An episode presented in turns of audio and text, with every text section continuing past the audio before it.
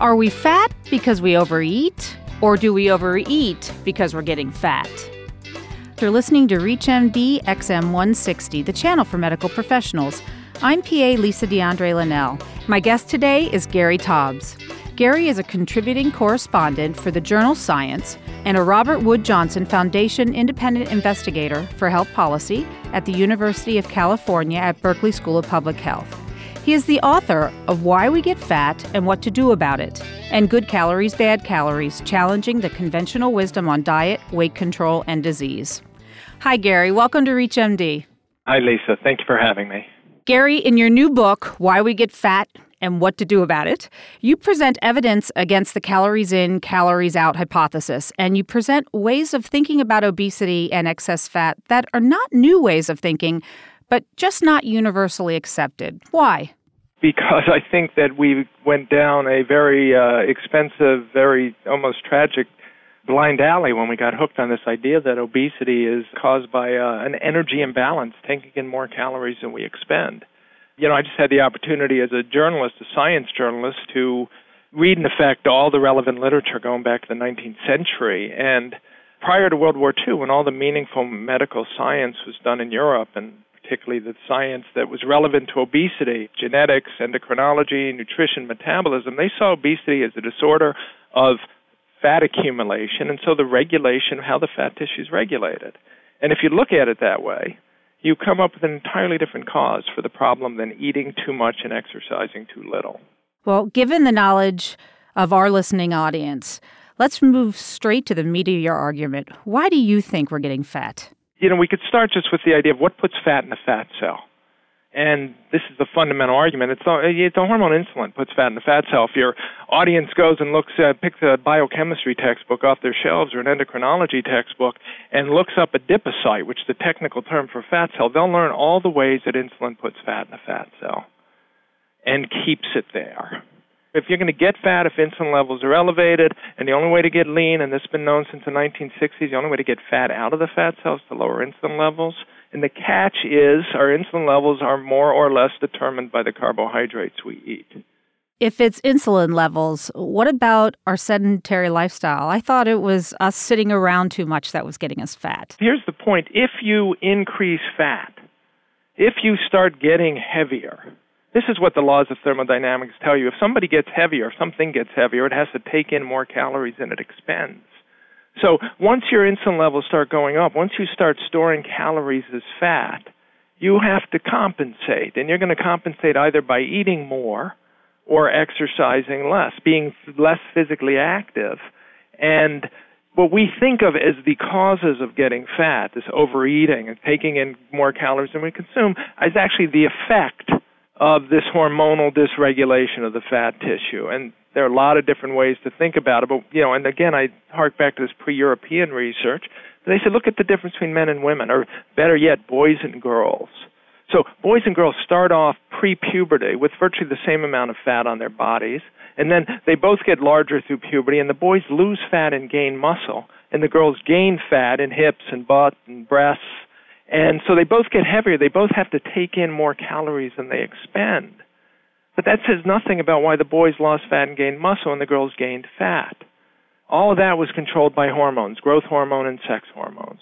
Well, let's talk about that for a bit. What role do hormones play in weight gain? They control it almost entirely.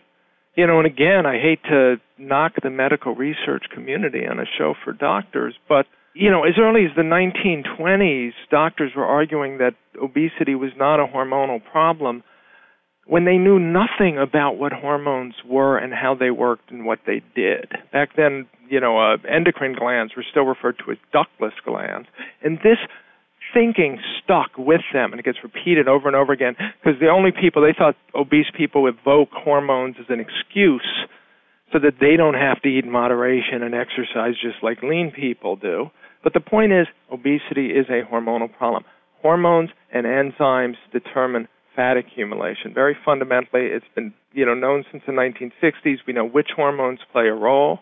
And when a doctor says or a nutritionist says it's all about overeating, they're completely ignoring the hormonal and enzymatic regulation of the fat tissue. What about genetics? I think genetics play a major role. We've known that obesity, that fat accumulation, you know, is has a large genetic component, but much of that genetic component will be dictating how people respond to the carbohydrates in the diet. You know, lean individuals are burning those carbs. The technical term is fuel partitioning. They're partitioning that fuel to energy use. People predisposed to get fat are partitioning fuel towards storage. And the fuel that's the, the hormone that's determining and the enzymes it interacts with, again, is insulin more than any other hormone. And we're back to the carbohydrates in the diet. So we hear all the time low fat diet, move more, eat less. These are the messages that our patients are hearing. I think in the medical community, we hear lots of mixed messages, but that's what the patients are hearing. So, can you give us something simple that we can use to help explain in this 10 or 15 minute visit that we have with a patient? You know, it's very simple. Carbohydrates are literally fattening. The easier they are to digest, the higher the glycemic index, and the more sugars in them, and by sugars I mean sucrose, you know, table sugar, or high fructose corn syrup, the more they're ultimately going to raise insulin levels. Yeah, so right now you've got basically you have a patient comes into your office or overweight or obese, they have a hormonal defect. You know, putting it brutally, and that hormonal defect is a response to the carbs in the diet. So now you tell them to eat less and exercise more, which is the wrong treatment. You know, that's not the problem. The problem is the carbs and their effect on insulin and the effect of insulin on the fat tissue. If you explain to them that these certain carbohydrate rich foods are literally fattening, you know, you'll begin to get the message across to them. And the irony here, it would be amusing if it wasn't so tragic, is until the 1960s, the conventional wisdom was that carbohydrates were fattening. There's a line I quote in the book. It's the first line of a 1963 article on nutrition written by one of the two leading British dietitians of the era, and it's every woman knows that carbohydrates are fattening. You can find that idea in the literature over and over and over again, going back to the 1820s. Pasta, bread, potatoes, rice, easily digestible starchy carbohydrates, anything made from flour, sweets, you know, sugary juices, beer are fattening. If you don't eat them, you'll lose the fat you have. If you're just joining us, you're listening to ReachMD XM160, the channel for medical professionals. I'm PA Lisa DeAndre Linnell, and I'm speaking with Gary Taubes, the author of Why We Get Fat and What to Do About It, and Good Calories, Bad Calories. And we're discussing why we get fat. So, Gary, let's go back to the basics. Walk us through the process of what happens after we eat a meal of both carbohydrates and fat. Well, what happens is essentially the fat is stored pretty much immediately. So, you do store the fat you eat. What should happen is this you should store some of the calories as fat and burn the carbohydrates that are released into your bloodstream as glucose, relieving sugars out of it for the moment. So the carbs are, you know, digested, they're broken down in the gut, they get into the bloodstream, blood sugar goes up, you're secreting insulin to control the blood sugar. The insulin is telling you're, you know, facilitating the flow of the glucose into the muscle cells to be burned and into the fat cells to be stored, and the fat is being stored. And now what should happen as your body's working properly is that blood sugar starts to come down and insulin levels start to come down. More fat is released from the fat tissue. And as the insulin comes down, your muscle cells start burning, the mitochondria in the cells start burning fatty acids instead of glucose. So the fats there are sort of a short term energy supply. Like you go to the ATM, you get some money, you put it in your wallet, and you spend it all day long. And when you get down to a certain level, you go back to the ATM. You know, your fat, as you, the insulin levels are coming down, you're burning the fatty acids that are released from the fat tissue and this should balance out over the course of a day or over the course of a month so that everything you put into the fat tissue comes out of the fat tissue and is burned for fuel. The problem is, as you start, you know, the high glycemic index carbs, you secrete a lot of blood, you, you get a, the higher blood sugar rises, you secrete more insulin, so your insulin levels stay elevated a little bit longer than they should. And here's where sugars are probably the fundamental problem because sugars, sucrose and high fructose corn syrup, are both roughly 50 50 glucose and fructose. And the fructose is metabolized primarily in the liver, and there's a lot of evidence suggesting that that is the fundamental cause of insulin resistance. And once you become insulin resistant, then you secrete more insulin to all the other carbs in the diet. And you could imagine a situation where all you have to do every day is keep insulin levels up a little too high so you store 20, 30 calories more in your fat tissue every day. than you burn. So this exquisite balance that our bodies evolved to work with is put out of whack, just the tiniest little bit towards fat storage. And if it's 20 calories a day, that's two pounds of fat a year. That's 20 pounds of fat in a decade. 40 pounds of fat, you know, between your 20s and your 40s. You go from being lean in your 20s to obese in your 40s. And all the problem again is, you know, even though we store the fat we eat, it's the carbohydrates that control how that fat is used. So, if we stop eating carbohydrates or decrease our high glycemic index foods, how will we feel better? Basically, you reverse all the problems. I mean, there's another issue we didn't even talk about is obesity as we know is associated with a lot of chronic diseases, diabetes and heart disease first and foremost, but also cancer and Alzheimer's, high blood pressure, obesity, you know, metabolic syndrome is a syndrome which includes hypertension and then is a kind of pre-obesity, pre-diabetes, pre-heart disease. You know, what I've been arguing is all these diseases are fundamentally caused by these fattening carbohydrates, which are the high glycemic index carbs and the sugars.